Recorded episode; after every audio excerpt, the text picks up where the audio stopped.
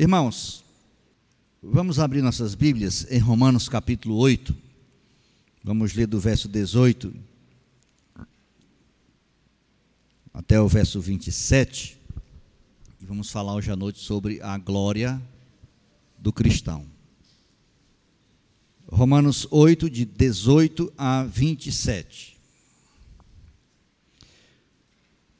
Porque para mim tenho por certo que os sofrimentos do tempo presente não podem ser comparados com a glória a ser revelada em nós. A ardente expectativa da criação aguarda a revelação dos filhos de Deus, pois a criação está sujeita à vaidade não voluntariamente, mas por causa daquele que a sujeitou, na esperança de que a própria criação será redimida do cativeiro da corrupção para a liberdade da glória dos filhos de Deus. Porque sabemos que toda a criação a um só tempo geme e suporta angústias até agora. E não somente ela, mas também nós que temos as primícias do Espírito, igualmente gememos em nosso íntimo, aguardando a adoção de filhos, a redenção do nosso corpo. Porque na esperança fomos salvos. Ora, a esperança que se vê não é esperança, pois se alguém o vê, como espera? Mas se esperamos o que não vemos, com paciência o aguardamos.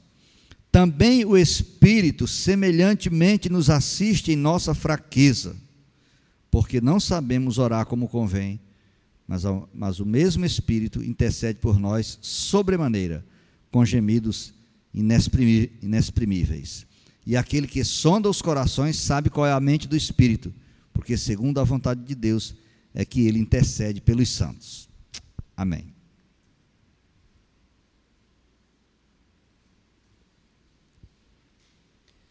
Irmãos, a glória do cristão. É, sempre que a gente está nesse momento de sepultando um ano e, promo, é, e promovendo o nascimento de outro, nós somos cercados por expectativas enormes de que coisas novas vão acontecer, o ano novo vai trazer, etc. Nós sempre esperamos alguma coisa eh, melhor no futuro. Né? Ah, mas o futuro do cristão, a glória do cristão, está muito além dessas expectativas. Ah, a palavra de Deus diz, no verso 17 aqui: se com ele sofremos, também com ele seremos glorificados é, o sofrimento e a glória, ou a glória antecedido pelo sofrimento, foi o caminho que Jesus Cristo trilhou. Então, nenhum cristão pode é, inverter essa sequência de, de expectativas. É, nós não iremos chegar à glória sem passar pela experiência do sofrimento. Ah, esse é o caminho que o cristão seguirá impreterivelmente. Por quê? Porque não há como contornar as contingências do mundo em que nós vivemos. Não há como fugir dos embates do mundo presente. Então, o nosso grande desafio é permanecer em Cristo, mesmo quando as coisas não estiverem sendo fáceis. Por isso que é, o evangelho da prosperidade é uma enganação, porque ele prepara as pessoas para uma utopia que não será de fato realizada. É, porque essa não é a proposta do evangelho. O cristão vive pendurado entre duas eras, entre dois tempos. No verso 18 diz, Paulo diz, Paulo fala do tempo presente e a glória a ser revelada em nós. Então ele diz que no tempo presente eh, nós temos passado por sofrimento, ou, ou passaremos por sofrimento, inevitavelmente passaremos por sofrimento, mas o que ele diz é que ele tem certeza, está completamente convencido de que os sofrimentos do tempo presente não podem ser comparados com o peso de glória é, com, com, com, o qual nós seremos glorificados. Então, é, esse é o caminho do cristão. É, ele é um, é um caminho é, dentro do tempo presente, com suas angústias e os seus embates, mas um caminho é, cheio de expectativa nas promessas de Deus no porvir. Então é isso que os estudantes na escola Charles Spurgeon chamam de, aprendem a chamar de o já e o ainda não. Né? Romanos 8, 18, primeiro versículo do nosso texto, diz: Porque para mim tenho por certo que os sofrimentos do tempo presente não podem ser comparados com a glória a ser revelada em nós. Então aqui fala de dois momentos distintos na experiência cristã. Não podemos negar que, mesmo sendo cristãos, nós ainda somos alcançados pelo mal, pelo sofrimento, pela experiência de, de frustrações, por perdas, etc. Nós não podemos negar essas coisas. Nós não podemos ignorar o fato de que nós habitamos é, em um corpo desglorificado. Esse corpo aqui, esse é, é um corpo de humilhação. Daqui a pouco a gente vai ver isso. Não podemos fugir do fato de que o pecado ainda habita nesse corpo, ainda habita nesse, nesse vaso de barro, nesse tabernáculo terreno. Então, nós não podemos fugir dessas coisas. Afinal, nós vivemos num planeta é, que Deus amaldiçoou. Isso é uma, uma, um fato que nós não podemos ignorar. Em Gênesis capítulo 3, verso 17. Então, logo o homem caiu. O Senhor disse para ele: ele disse para Adão: Visto que atendeste à voz da tua mulher e comeste é, do fruto que eu te ordenara, ou da árvore que eu te ordenara, não comesses, maldita é a terra por tua causa. Então, o homem, quando ele caiu, a queda dele teve desdobramentos cósmicos. A própria terra passa a ser um habitat debaixo do juízo de Deus. Isso a gente pode constatar muito facilmente na nossa experiência cotidiana. E está claramente asseverado em Gênesis 3,17 que essa é a realidade do nosso habitat. É, o pai de Noé tinha essa percepção perfeita disso. Quando é, Noé nasceu, ele disse: Pode ser que agora o Senhor é, nos alivie da, das fadigas, do cansaço né, da terra que ele amaldiçoou. Entretanto, para o cristão, isso não representa a totalidade das coisas. Nós é, somos é, incitados pela Escritura a sermos não românticos em relação à vida, a sermos profundamente realistas e encararmos de, de cara ou de frente o fato de que nós temos é, sofrimento, embates pela frente, inevitavelmente. Entretanto, a própria Bíblia nos garante que essa não é a totalidade das coisas. O cristão está entre o já e o ainda não. O já inclui os sofrimentos do tempo presente. E o ainda não está aguardando o retorno de Cristo. Então, então isso é, é, produz no cristão um grande senso de alívio mesmo de conforto no meio do sofrimento. Por quê? Porque o, o cristão tem fixado diante dos seus olhos a bendita esperança do retorno de Cristo, que trará a consumação de todas as coisas e as respostas de todas as suas perplexidades.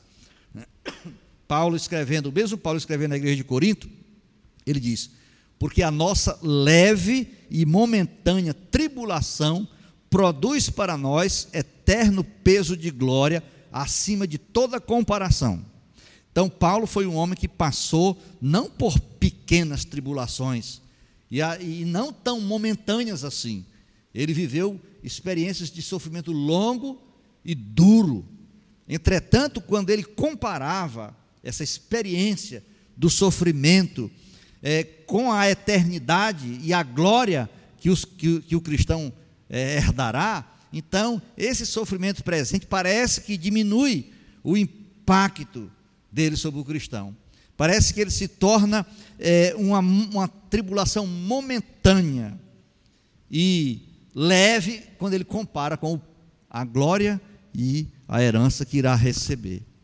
O apóstolo João diz assim: Amados, agora somos filhos de Deus, e ainda não se manifestou o que haveremos de ser. Sabemos que quando ele se manifestar, seremos semelhantes a ele, mas isso ainda não se manifestou.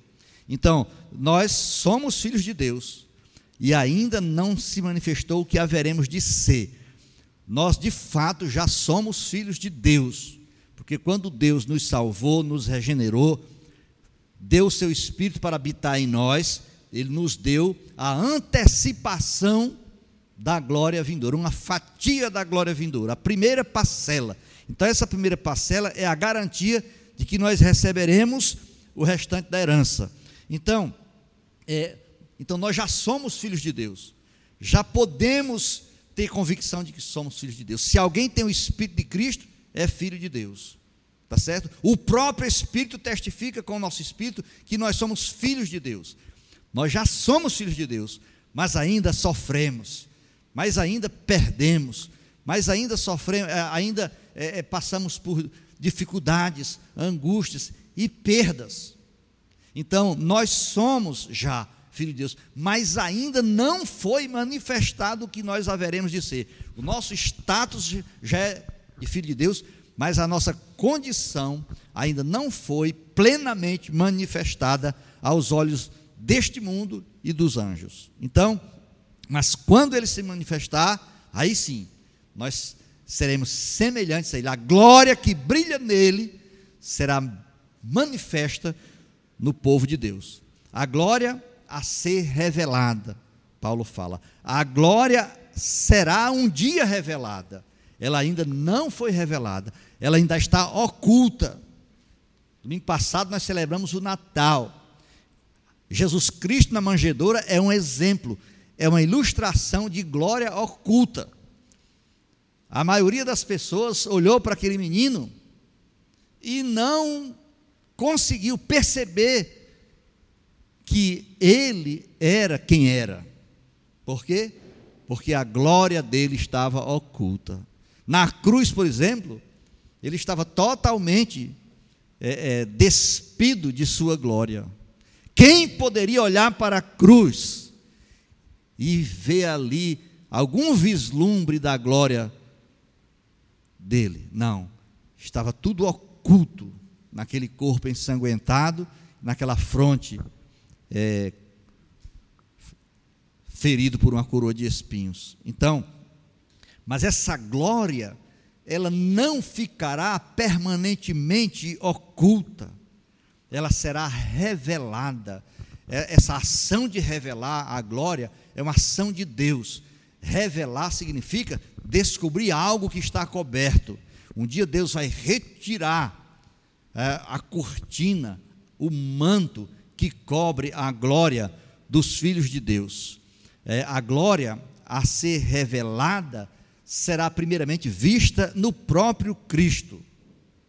É no Paulo escrevendo aos Tessalonicenses, ele diz: "E a vós outros, que sois atribulados, alívio juntamente com ele, quando do céu se manifestar o Senhor Jesus com os anjos do seu poder." Então, quando Jesus vier, será manifestado dos altos céus a sua chegada com os anjos do seu poder, sendo é, visíveis aos olhos de todos os homens. Apocalipse 1,7 diz que eis que vem com as nuvens, e todo olho o verá, até aqueles que o traspassaram, e todas as tribos da terra se lamentarão sobre ele. Todos o verão. A glória de Cristo, oculta na sua primeira vinda, oculta ainda desse mundo, será revelada plenamente. A glória a ser revelada será revelada é, em Cristo. Paulo escrevendo a, a, aos Filipenses, ele diz que, pelo que também Deus o exaltou sobremaneira e lhe deu o nome que está acima de todo nome. Então Deus deu ao Filho um nome que está acima de todo nome. Deus já o recebeu na glória e já o entronizou, colocando-o ao lado direito do seu trono. Mas, entretanto, esse reino ainda não foi manifestado é, nas estruturas desse mundo. Esse mundo ainda é governado por estruturas malignas e perversas. Ah, o apóstolo João diz: porque haveremos de vê-lo como ele é. Entende? Agora nós não vemos Jesus como ele é. Os incrédulos nem cogitam disso. E nós crentes, nós amamos o Senhor por um, pela, pelo, pelo Espírito que está em nós, que nos convence que Ele é amável, mas nós nunca o vimos. Nós ainda não vimos a glória dele, nós ainda não o vimos como ele é. Mas naquele dia, quando a glória é, será revelada nele, então nós o veremos como ele é, rodeado de imensa glória. A glória a ser revelada será vista em nós, os remidos. O Senhor diz aqui em Mateus 13:43. Então os justos resplandecerão como o sol no reino de seu Pai. Então, os justos, aqueles que foram justificados por Cristo, que responderam ao Evangelho com fé, com arrependimento em fé, eles irão é, brilhar como o sol, resplandecer como o sol, serão plenos de glória, e essa glória resplandecerá diante de toda a criação, diante de todo o cosmos sabemos que quando ele se manifestar, seremos semelhantes a ele, diz João em sua primeira epístola. Nós seremos semelhantes a ele. Quando ele se manifestar, ele se manifestará gloriosamente e nós seremos semelhantes a ele. Ou seja, seremos coparticipantes da glória dele. O apóstolo Paulo, escrevendo aos Filipenses no capítulo 3, ele faz uma afirmação fantástica no verso 21. Ele diz que Jesus tomará, ou Deus tomará o nosso frágil corpo mortal e o transformará num corpo glorioso como o dele. Então está aqui a transição desse corpo de humilhação para um corpo de glória. Então, um corpo desglorificado para um corpo glorificado. Então, esse dia, na verdade, era para ser o motivo das nossas mais elevadas expectativas. O fato de nós não almejarmos por esse dia é, com, com imensa expectativa, depõe contra nós. Quer dizer que nós encontramos, é, estamos encontrando, estamos encontrando repouso para a nossa alma neste mundo. Estamos tornando nossa vida nesse mundo é, confortável. Esse mundo está respondendo às nossas aspirações. Então, isso não é, não é, não é próprio é, para o cristão. O cristão aqui nesse mundo, ele é peregrino, ele é estrangeiro. Por quê? Porque ele é habitado por um espírito que faz com que ele não se conforme mais, não se amolde mais a este mundo, à cultura deste mundo. Então, a glória a ser revelada naquele dia se será revelada, manifestada em Cristo, será manifestada nos remidos e será também manifestada na própria criação. No, se tiver aberto ainda no texto que nós lemos, do verso 19 ao 22, vai dizer assim: a ardente expectativa da criação aguarda a revelação dos filhos de Deus, pois a criação está sujeita à vaidade, não voluntariamente, mas por causa daquele que a sujeitou, na esperança de que a própria criação será redimida do cativeiro da corrupção para a liberdade da glória dos filhos de Deus. Porque sabemos que toda a criação a um só tempo geme e suporta angústias até agora. Então, toda a criação aguarda com grande expectativa o dia em que os filhos de Deus serão revelados na esperança de que, com os filhos de Deus, a criação seja gloriosamente liberta da decadência que a escraviza. Pois sabemos que até agora toda a criação geme com dores como de parto. Então, essa é a expectativa da criação.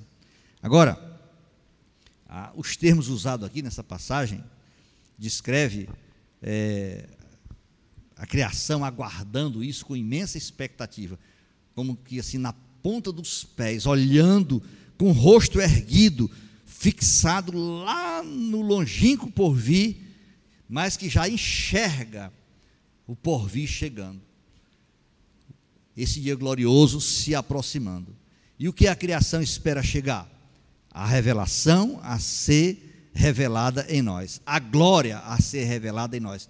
A criação sabe que ela foi afetada pela queda do homem, ela foi amaldiçoada na queda do homem, e ela só será reglorificada quando o homem for reglorificado. Então, quando o homem estiver sendo definitivamente e totalmente redimido, sendo redimido, então a criação sabe que será é, simultaneamente também reconduzida a um lugar, a uma situação de glória. Então a criação está desglorificada desde a queda. Ela não reflete mais de maneira perfeita, de maneira exata, a glória de Deus, embora manifeste muito ainda da glória de Deus. No verso 20, diz assim: Pois a criação está sujeita à vaidade, não voluntariamente, mas por causa daquele que a sujeitou. Esse é um texto, é um versículo importante para nós é, pensarmos nele. Há uma frustração na própria criação. É, criação compreende todos, todos os elementos, excluindo-se o homem. Que no texto, a criação aguarda a manifestação dos filhos de Deus. Logo, os filhos de Deus não estão incluídos aqui no termo criação. Então, a criação, tudo que você olhar na terra que não for o homem, é, compõe a criação. Então, há uma frustração nessa criação, porque ela não está servindo aos propósitos para os quais ela foi originalmente criada. Quem descreve muito bem esse estado da criação é Salomão, lá em Eclesiastes 1, 2. Vaidade de vaidades, vaidade de vaidade, diz o pregador, tudo é vaidade. Ele está falando das coisas que acontecem debaixo do sol. Ele, então ele diz que debaixo do sol tudo é vaidade.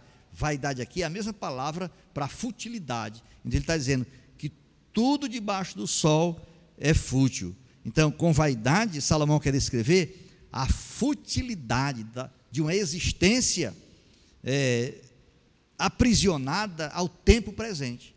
Então, a, a pessoa que está, conforme Salomão está descrevendo ali, envolvida, preocupada, com as expectativas enterradas, aprisionadas apenas neste tempo presente, ela vai correr para um lado e para o outro, é, se encher das atividades que a humanidade pratica abaixo do sol e tudo terminará em nada.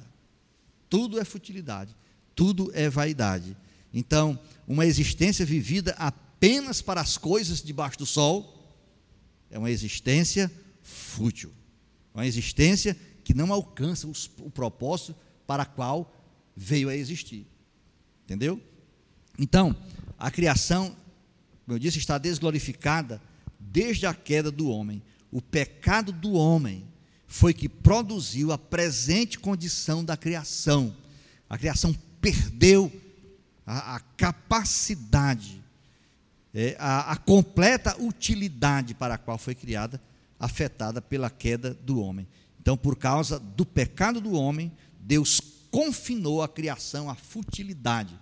Está dito no texto que a criação foi é, é, entregue à, à vaidade, à futilidade, não por ela mesma, mas por causa daquele que a entregou, que é justamente Deus.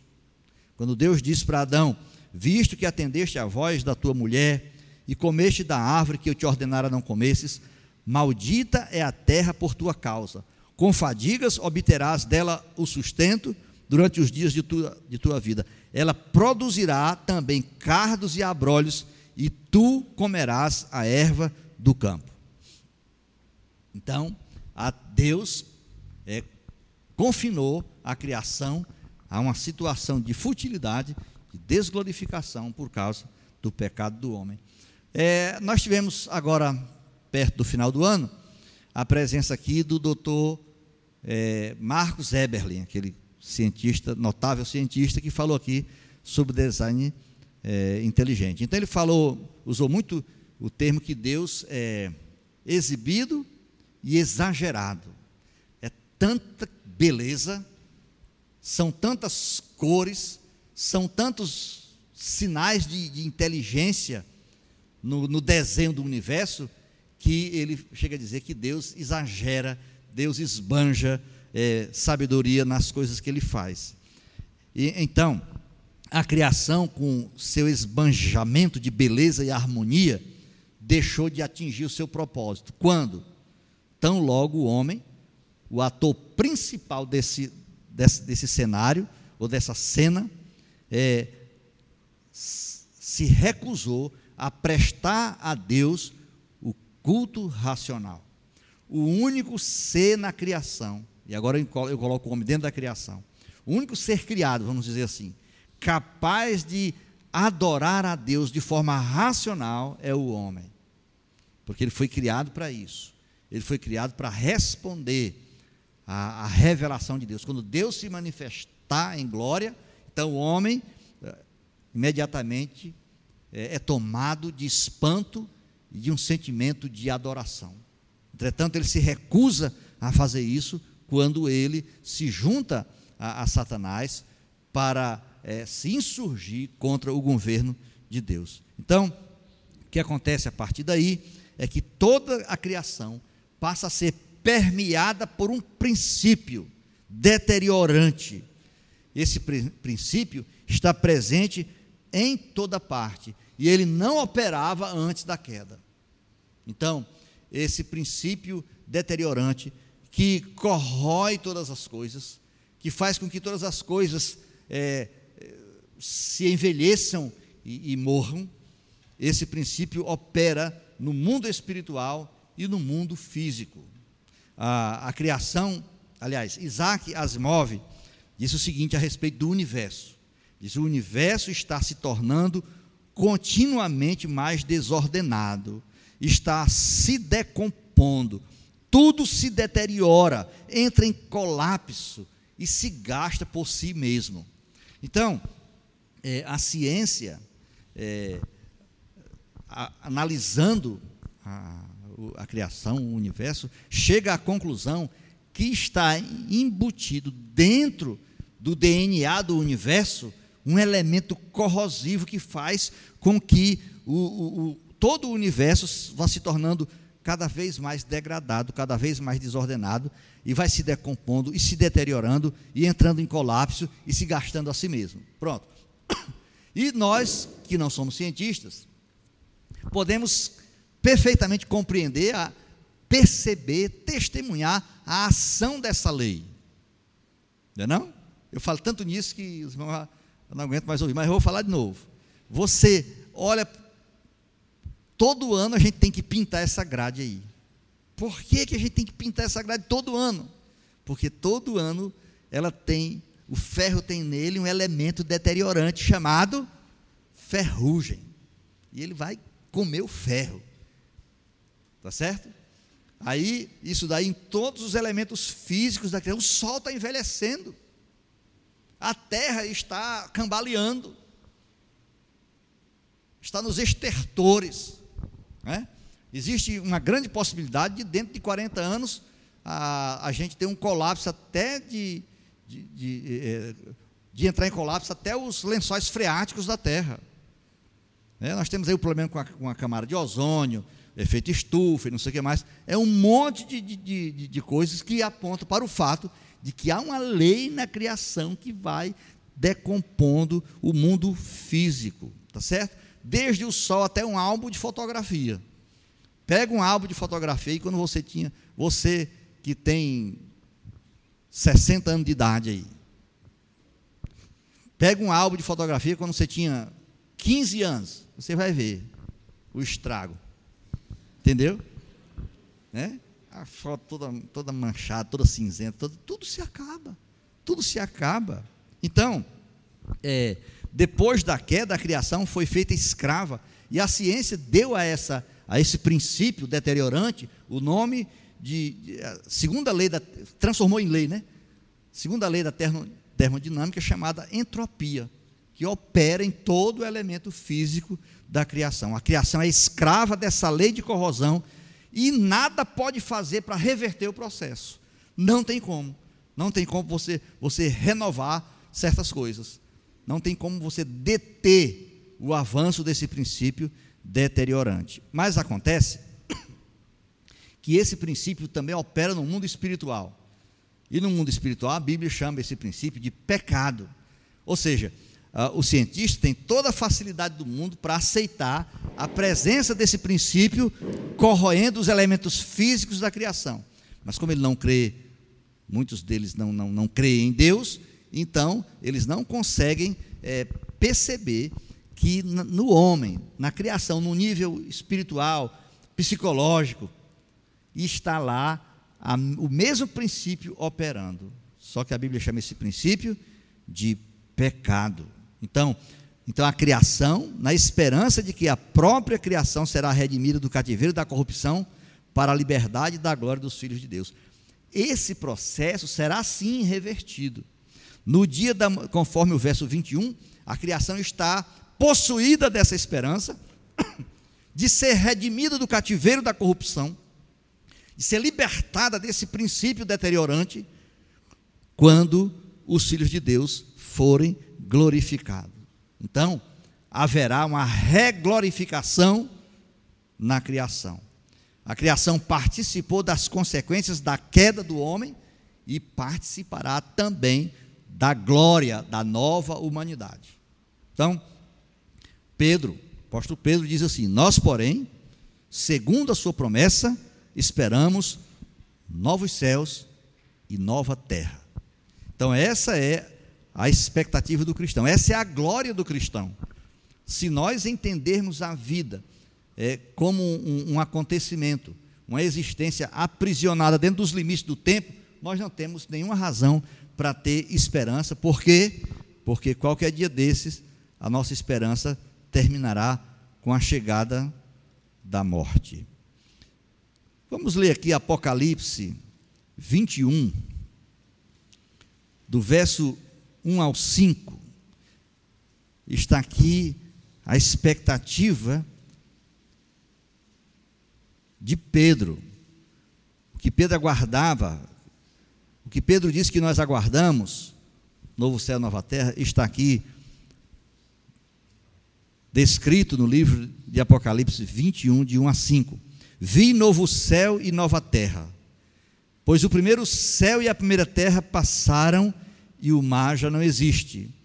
Vi também a cidade santa, Nova Jerusalém, que descia do céu da parte de Deus, ataviada como noiva adornada para o seu esposo.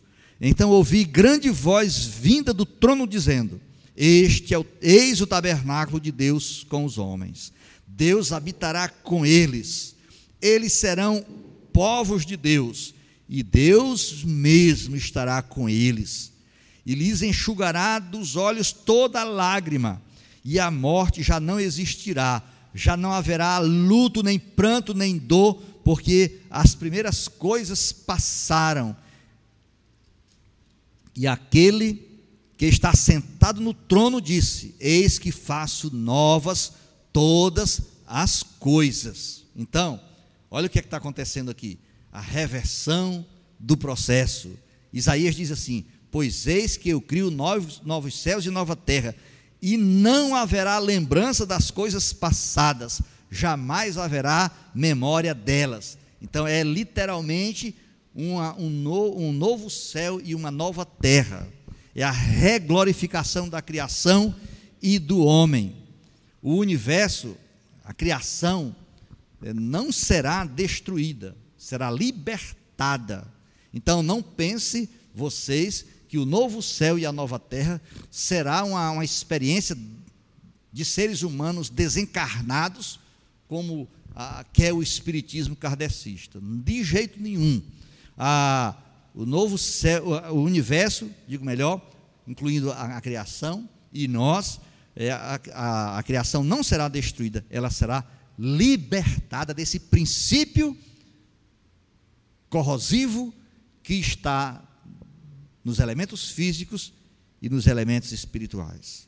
Então, mas ela só será libertada no dia da revelação da glória dos filhos de Deus. Por isso que Paulo enfatiza o fato de que ela está aguardando a glorificação dos filhos de Deus com imensa expectativa. É, Dr. Lloyd Jones disse o seguinte: a única esperança para a criação, para o universo todo, bem como para o homem, está no caráter de Deus. A glória de Deus e a honra de Deus impedem-no de deixar que o mundo se perpetue como está. O próprio caráter de Deus torna completamente impossível que ele deixe a criação como esta se encontra no tempo presente. Irmãos, aqui, um parêntese. Imagine, por exemplo, um ateu. Que esperança pode ter um ateu? É, a vida de um ateu deve ser uma experiência tão frustrante, porque ele nem pode agradecer as coisas boas que ele tem. Ele vai agradecer a quem? Quer dizer, é, ele, ele não tem. É, é, a vida dele vai ser, é, na expectativa dele, ele terá que resolver tudo na vida dele dentro desse, desse limite de tempo aqui.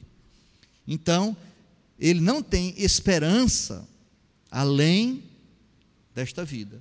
Então, é, alguém que, que, entende que a vida é apenas essa experiência entre é, o nascimento e a morte, não tem como resolver seus dilemas, não tem como responder às perguntas mais angustiantes da sua vida. Tem um amigo meu que é ateu, e ele perdeu o filho dele, de 19 anos, foi dormir, e quando foi de manhã cedo, não saía do quarto. Aí a mãe foi lá, abriu o quarto, ele estava morto em cima da cama, misteriosamente. Aí como é que fica? Um filho que ele amava demais, é uma pessoa muito, muito, muito louca pelos filhos, bom sentido. Que resposta ele tem? Ele vai carregar essa, essa angústia para o resto da vida. Não há resposta para ele. Ele não quer resposta, ele não tem como obter resposta dentro do sistema. É, de convicções dele. Agora, há uma normalidade aqui, à luz desse texto aqui, acontecendo com, com a igreja do tempo contemporânea. No verso 23, o apóstolo Paulo diz assim: não somente ela, a criação, mas também nós, que temos as primícias do Espírito, igual, igualmente gememos em nosso íntimo, aguardando a adoção de filhos, a redenção do nosso corpo. Interessante. Não é isso que a gente vê, não. Não estou vendo, estou vendo muitos crentes gemendo, aguardando o dia da redenção. A criação, acho que geme mesmo, né? Acho que até as baleias, né? Mas o, o, o cristão moderno, ele está querendo se dar bem aqui nesta vida. Ele está satisfeito com o que ele pode obter aqui, de forma que ele vai perdendo toda a expectativa é, do mundo vindouro, todo o apreço, toda a afeição pelo que há de vir. Ele está contente com essa, com, essa, com essa vida aqui. Mas o que Paulo diz, se a gente comparar essa existência aqui com a proposta de Deus para o seu povo no porvir, isso daqui passa a ser um vale de lágrimas, um verdadeiro vale de lágrimas. Então, enquanto que é muita gente cuidando do corpo, para ficar lá né, tá, exaltando o corpo e, tal, e, e preso aos limites do corpo, Paulo diz que nós, que temos as premissas do Espírito, gememos aguardando a redenção do nosso corpo. Irmãos, esse nosso corpo aqui, é, é, é, é, ele está num estado de humilhação. E, e, o pior é que a gente não entende isso. É, a gente é jovem, tem um corpo jovem, robusto, cheio de energia, e a gente busca, por meio dele, é, que essa é a proposta do mundo, satisfazer todo o prazer que a gente possa ter, é, obtendo esse prazer por meio do corpo. Mas esse corpo está sujeito à lei deteriorante do pecado. O que é que acontece? Ele envelhece e ele não, não, não, tem, mais, não tem mais pegada, não arranca mais, e o cara está querendo tentar extrair os mesmos prazeres como se ele tivesse um corpo novo, e o corpo velho dele, né, engomando o chão, e ele, na Praça do Ferreira, querendo é, experienciar prazeres, etc., com o corpo velho esbagaçado. Ele se é um cristão, ele devia estar olhando para o corpo, dizendo, eu quero, aguardo com, com, com, com imensa expectação a redenção desse corpo. Quero, é, não que eu quero ficar despido, Paulo diz em outro lugar, mas eu quero sair, que esse corpo, sair desse corpo para habitar um corpo que vai me dar, que vai me proporcionar os maiores prazeres do mundo, incomparáveis com os prazeres que a gente pode desfrutar por meio desse corpo. Por exemplo, enquanto nós estivermos nesse corpo aqui, é só isso que a gente vai presenciar é ele se acabando, se deteriorando, e nós nunca veremos Deus face a face nesse corpo. Quando nós formos glorificados com aquele novo corpo que nós deveríamos estar aguardando na redenção do nosso corpo, nosso corpo totalmente redimido, então nós vamos ver o Senhor como ele é. Não tem comparação essa experiência de, de prazer, de gozo, com qualquer outra experiência de, de prazer físico que possa ser desfrutada por meio desse corpo de humilhação. Então, na queda, a criação foi entregue à futilidade. Desde a queda, as potencialidades da criação e do nosso corpo, inclusive, estão drasticamente reduzidas. Por exemplo, nós não podemos é, fruir todas as bênçãos que o Senhor conquistou para nós na cruz enquanto estivermos nesse corpo. Não podemos. Por exemplo, uma bênção que nós não podemos desfrutar agora. E isso deveria ser a razão de nós gemermos, aguardando a redenção do nosso corpo. Nós não podemos deixar de pecar. O pecado habita em nós. A gente faz mil planos, Paulo diz assim: Eu quero fazer o bem, aí vou e faço o mal. Você não consegue é, é, manter, é, é, é você não consegue é, não pecar. Claro que a gente não vai se entregar a isso. Nós lutamos por santificação e tal, mas nós temos sempre que constatar o estado humilhante de nós mesmos. Quando nós olhamos para nós mesmos, nós só podemos chegar a uma conclusão: aquela que está lá em Romanos capítulo 7. Miserável homem que sou. Porque, é, embora eu, no meu, com o meu espírito eu ame a lei de Deus, mas eu encontro nos meus membros, operando no meu corpo, uma lei que me, que me escraviza, que me arrasta escravo ao pecado. É a experiência humilhante do cristão, que não pode nesse corpo desfrutar de todas as grandes bênçãos do Senhor. Então, por isso, quando eu receber a totalidade da minha redenção, ou seja, quando o meu corpo for redimido, então eu vou ter esse imenso prazer de desfrutar da presença de Deus. Na presente, no presente, é, a criação e nós que temos as premissas do Espírito deveríamos imitar a criação, suporta angústias mas, como disse João Calvino, esses gemidos da criação não são angústias, é, são angústias do parto, não são as angústias da morte. Então, esse, esse gemido da criação, aguardando a, manifestação dos filhos de Deus, esse, é, é, é, essa expectativa, esse gemido que nós deveríamos ser também, não é um gemido de morte, é o gemido, é a dor do parto, aquela dor que, que antecede a um momento glorioso de uma mãe ter nos braços o seu próprio filho.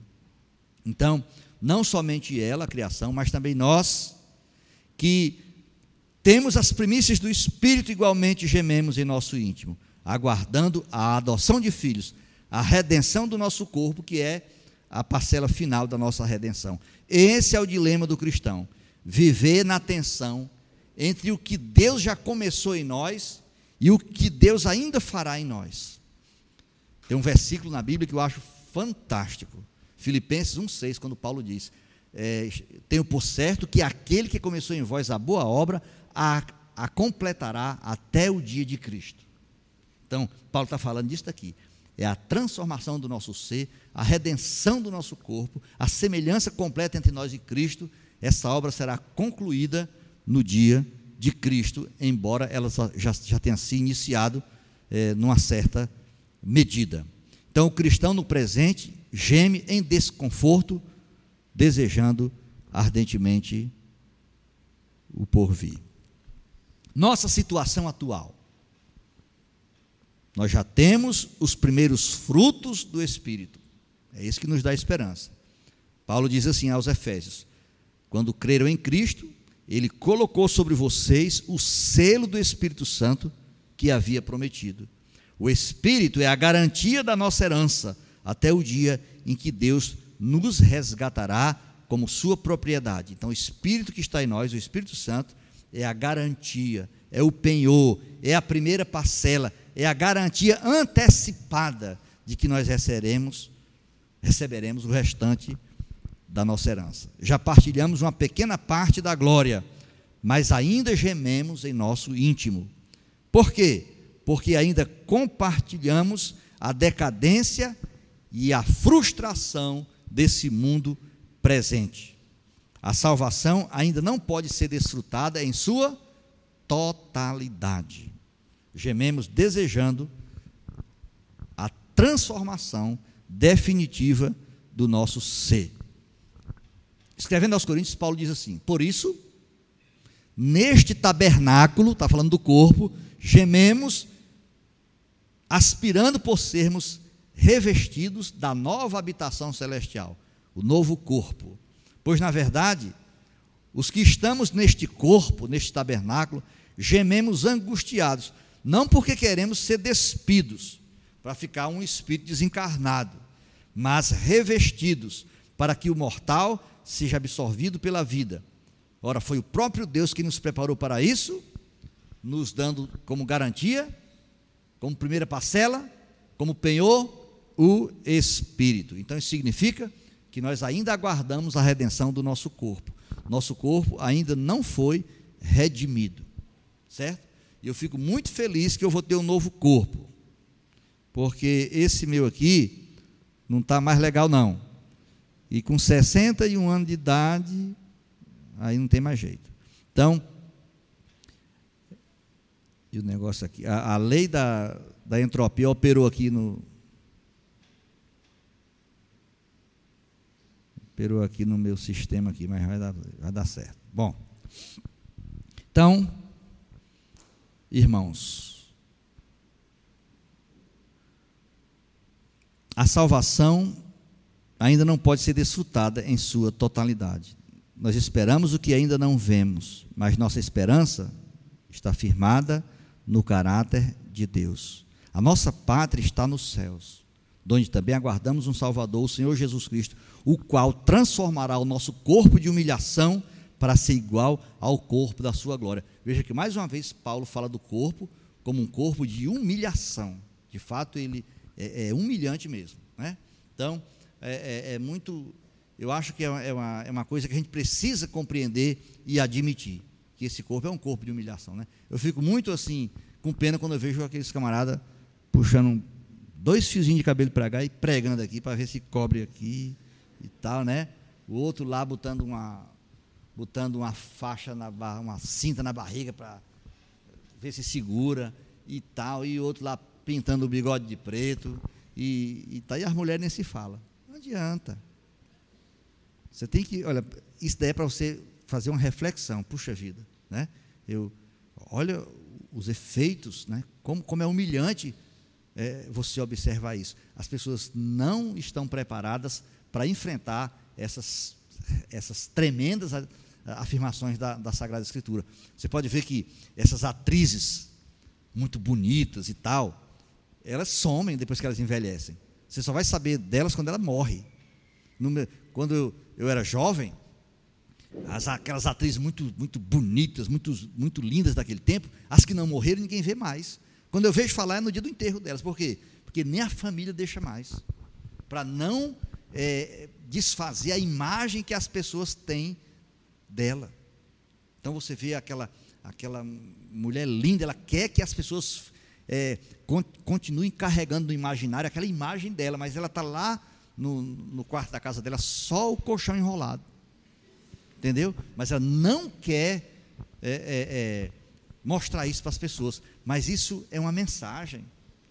ela deveria ser levada, ser forçada a refletir por que, que isso acontece, por que, que tudo só caminha para baixo, porque tudo só se deteriora. Nós cristãos, quando olhamos para isso aqui, a gente está olhando, puxa, estou aguardando a redenção do nosso corpo. Então, é, nós que somos feios, nós dizemos amém. Né? Chega um tempo em que a gente tem que admitir que a nossa esperança é a redenção do nosso corpo. Nós não temos nem como interagir é, satisfatoriamente né, com essa vida, com o nosso corpo já no estado de velhice. Entendeu? Então, mas nós iremos possuir o um novo corpo dado pelo Senhor. Irmãos, eu quero encerrar fazendo algumas aplicações. Primeiro, o cristão deve aguardar a totalidade da sua herança com paciência perseverante. Nós não seremos levados para o céu 24 horas depois da nossa conversão. Nós vamos viver ainda uns bons anos aqui na terra. E a glória que um dia será revelada em nós, ela está certa, certamente assegurada por Deus. Mas nós só vamos tomar posse dela depois de passar por toda uma experiência de vida terrena que envolve sofrimentos, etc., como eu já falei. Nós temos esperança, mas ainda gememos. A nossa esperança nos conforta e nos sustenta, mas nós ainda gememos.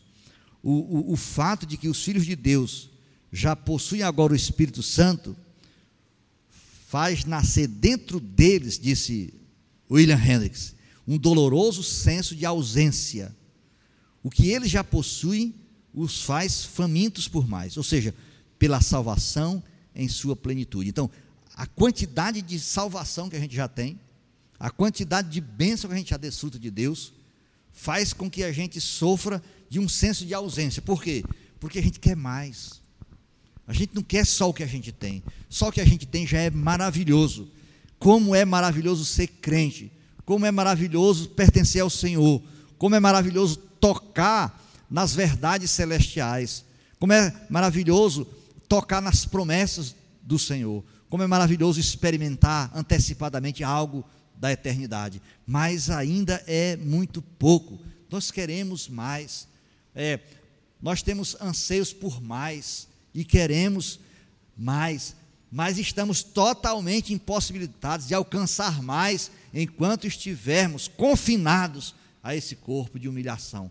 Por isso o cristão geme aguardando a redenção do corpo dele, que é o, trans, é o traslado desse corpo para o corpo glorificado, um corpo que pode absorver, interagir com toda a plenitude de Deus. Nós confiamos na promessa que Deus nos deu, de que depois dos primeiros frutos virá a colheita. Então nós já recebemos os primeiros frutos, vamos receber a colheita, tá certo? Vamos ler aqui os dois últimos versículos para a gente encerrar. Os versos 26 e 27. Também o Espírito semelhantemente nos assiste em nossa fraqueza. Eu quero parar aqui nesse versículo. O Espírito Santo nos assiste em nossas fraquezas. O Espírito Santo nos assiste em todas as nossas fraquezas. Se nós não tivéssemos o Espírito Santo nos assistindo, nos sustentando em todas as nossas fraquezas, nós não permaneceríamos de pé diante do Senhor.